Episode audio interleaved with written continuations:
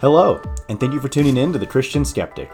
I'm your host, Sean Kerwin, and as always, it's my mission to take an honest look at our questions about Christianity through the lens of logic and reason. I'm not here to preach at you, just to start a conversation with you. I hope you enjoy the show.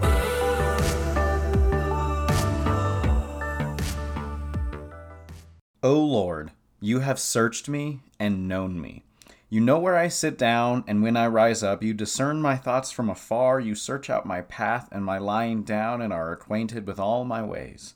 Even before a word is on my tongue, behold, O Lord, you know it altogether. You hem me in, behind and before, and lay your hand upon me. Such knowledge is too wonderful for me. It is high, I cannot attain it. For you formed my inward parts. You knitted me together in my mother's womb. I praise you, for I am fearfully and wonderfully made. So, today I would like to start the conversation. It's going to be a two part conversation, uh, but I'd like to start the conversation on the Christian worldview as it pertains to an LGBTQIA plus lifestyle. Now, for anyone unfamiliar with that acronym that I just used, uh, it's a very easily searchable acronym, but I do understand that this acronym has changed over time. So currently, at the recording of this podcast, I am speaking to the acronym uh, which stands for lesbian, gay, bisexual, transgender, uh, questioning slash queer, because sometimes it can stand for either. Intersex is the I, and the A. Uh, depending on, on what uh, source you find, it can either stand for uh, agender, asexual, or ally. Uh, and then the plus is a way to be inclusive towards any other form of identification. Currently, in culture, we have a debate as to how many gender identities there are, uh, how many different genders and orientations someone can define themselves as. And I don't want to get too into the weeds of all of that because I, I really think that when it comes to LGBTQIA, the question arises to the Bible, to Christians, of what do you do with it? What what does the Bible say about it? Is it uh, a sin? Are is, is someone practicing a homosexual lifestyle or anything other than a heterosexual lifestyle uh, automatically condemned to hell? And what what do you do? Uh, and, and will be the main focus of our next episode is what do you do if you are a person, as many are finding themselves, who has been raised in the church and realizes, you know, perhaps in those early developmental years, the early teen years, even the latter teen years, even the early 20 years, what do you do if you identify as a Christian, but realize you have homosexual desires, realize you are attracted um, to the same gender or, or a similar gender, uh, or anything that, that doesn't fit the uh, nuclear narrative, right, of man and woman. So, as I said, I want to get into that one in the second part of our episode. So, if that is you, hang tight. But for this episode, let's talk about it theologically. Let's talk about it philosophically. Kind of a similar uh, thought pattern we're going to have with the previous episodes on evil and suffering, where we spent some time initially talking about evil as a general concept and then got to suffering more specifically and even got into a more nuanced case being anxiety. If you haven't listened to those, uh, go back and listen to those. Maybe you'll agree with me, maybe you won't, maybe you'll have some stuff to say. I don't know. Let's have a conversation. Let's let's have some fun with this. But homosexuality. I, I want to just kind of get straight into it. I want to get into like the most controversial part of it. Now, in Paul's first letter to the church at Corinth, so I'm speaking of the book in the Bible called First Corinthians, in the sixth chapter of that book, Paul says, Do you not know that the unrighteous will not inherit the kingdom of God? Do not be deceived. Neither fornicators, nor idolaters, nor adulterers, nor homosexuals, nor sodomites, nor thieves, nor covetous, nor drunkards, nor revilers, nor extortioners will inherit the kingdom of God. And such were some of you. But you were washed, you were sanctified, but you were justified in the name of Lord Jesus and by the Spirit of our God. So the question arises Does the Bible condemn someone who identifies as gay to going to hell? The answer, and bear with me because I'm going to say something that's a little shocking, and then going to explain it. So, just forewarning, that's coming. So, if you get offended, uh, please don't shut this podcast off right away. Hear out why I'm going to I'm going to give this answer because, as you know, we like to go go through logic, and we like to to dig through reasoning in this podcast. Uh, we are all skeptics, right? So, uh, with that in mind, the answer is yes. According to the Bible, homosexuals will go to hell, but also according to the Bible, heterosexuals will go to hell. So, so let me let me phrase that another way. According to the Bible, every single human being who has blood flowing through their veins is going to hell, is on a trajectory course to hell.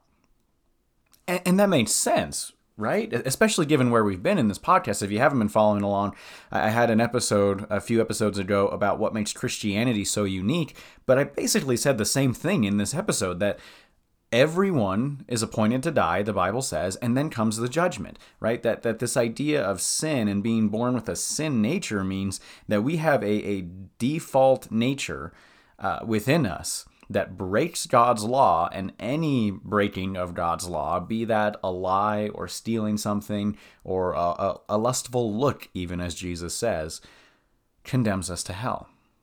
So rest assured that the Bible treats homosexuals and heterosexuals as equals, as sinners in the eyes of God. And I think we can really see that in this verse. And, and um, I don't want to tear it apart too too much for the sake of time, and we only have 20 minutes.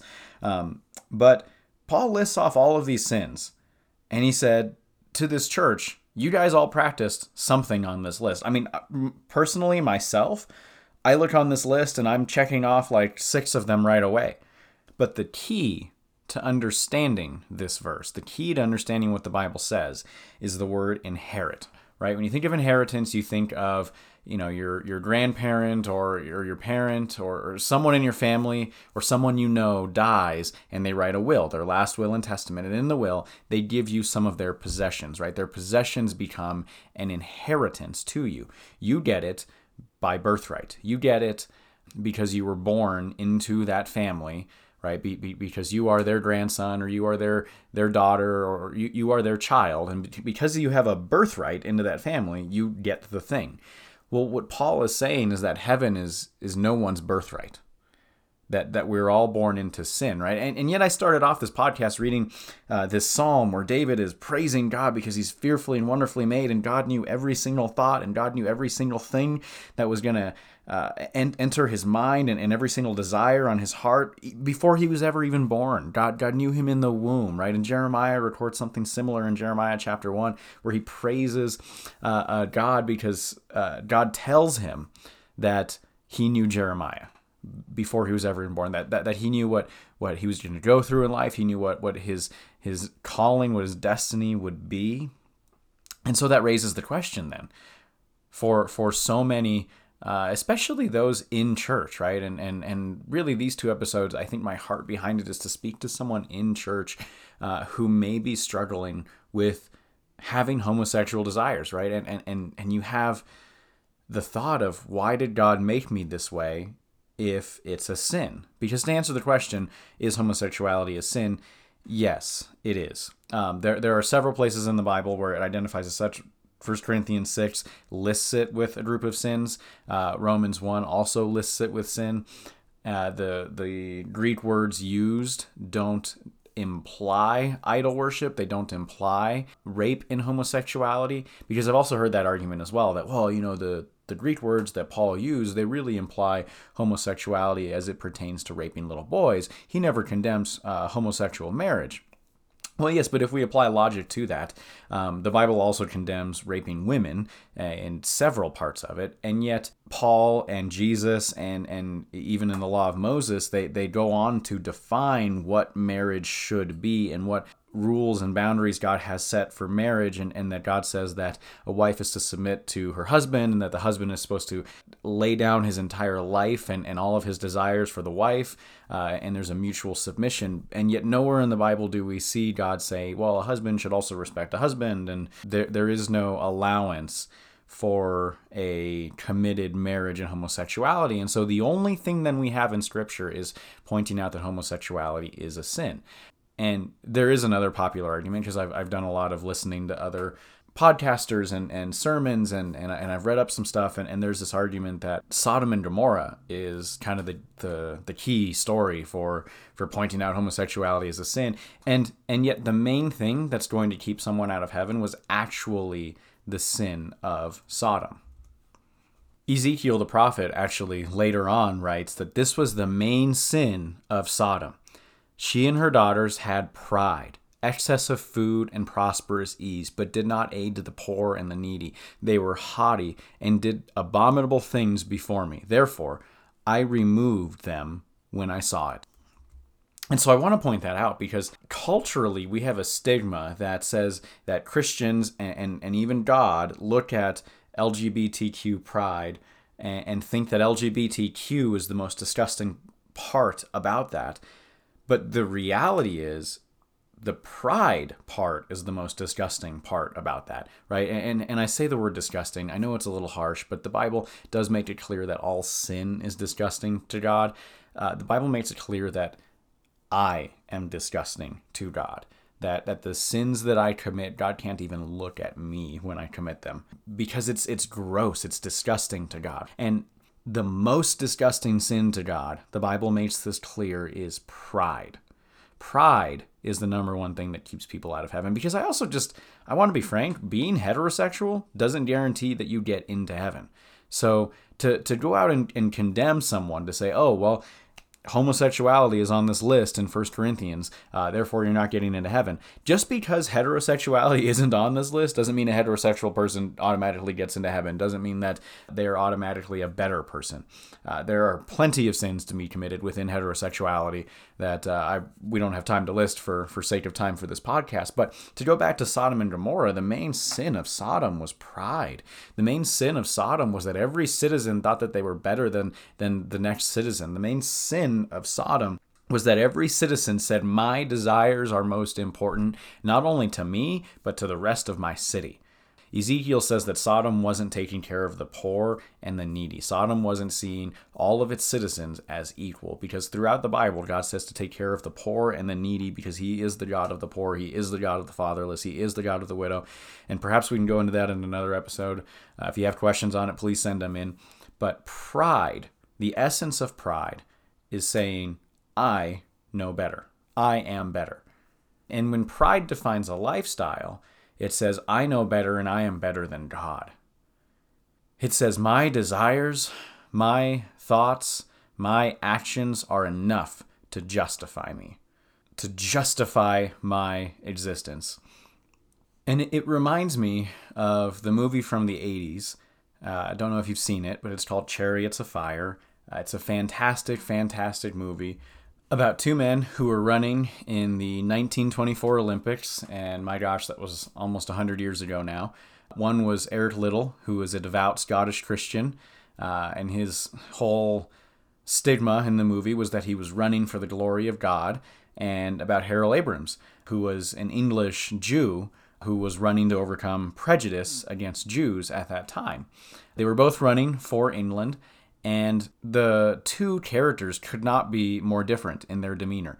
You have uh, Harold Abrahams, who is full of pride. He, he is he is trying to overcome this prejudice so much that there's there's a dialogue where I believe it's his girlfriend is asking him about why he runs, and he says, "When that gun goes off, I have ten seconds to justify my existence."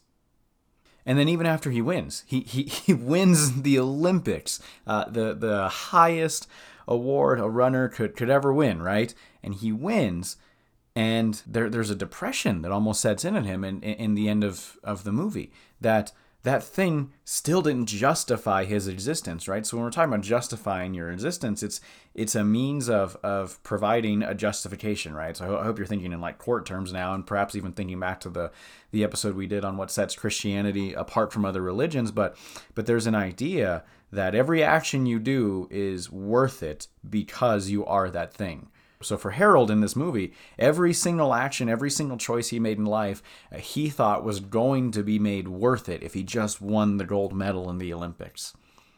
And then there's the other man, Eric Liddell, the devout Scottish Christian who was scheduled to run his race on Sunday. And that presented a problem for him because earlier in the movie, when he and his sister were in church, he made a vow to God that Sunday would be the day he considers a, a Sabbath, essentially, a, a day of no work and a day of only worship to God. Now, this isn't something he had to do because it was in the Bible. This was something that he made as a promise to God that if God would give him the ability to win these races, that he would give the glory to God and he would also set aside Sunday every single week to have a one on one communion with God. And it just so happens he's scheduled to run in the Olympics on a Sunday and he tells them he cannot run. He, he tells, I think it was the Prime Minister of England at the time, I'm sorry, but I cannot represent our country on a Sunday. It's my conviction. I'm, I'm sticking to it. And of course, what what, what happens? Well, uh, you know, not not to spoil the movie, but it's been out a while, and you should still go see it. It's a fantastic movie. But uh, another runner steps in his place, and uh, Eric Liddell then also wins gold medal in the Olympics and brings the victory uh, home for Britain for the Olympics. And it's a fantastic movie of of triumph of the human spirit and, and, and brotherhood and overcoming adversities. And this isn't a movie review podcast. This is a skeptical podcast. So let's get back into the issue why would God make someone with a desire for homosexuality? Why would God make someone and then know that later in their life they're going to have a, a, a, sexual desire, a sexual drive that is contrary to the will of God as it's presented in the Bible? Well, I'd like to go back to the Garden of Gethsemane. It seems like we have been spending some time in, in this garden where Jesus spent some time here in this podcast, but I'd like to go back there and point something out. Jesus prays in the Garden of Gethsemane, Lord, if there's any other way, let this cup pass from me, right? And we talked last time about the anxiety he faced in that. But if God knew Jesus was going to face the death on the cross, why did he allow Jesus to be born with pain receptors? If God knew Jesus was going to face the death on the cross, why did he give him a perfectly functioning body with no cancer, no illness, no diseases, nothing that, that would say, well, he was going to die at age 33 anyway, so the crucifixion wasn't a big deal.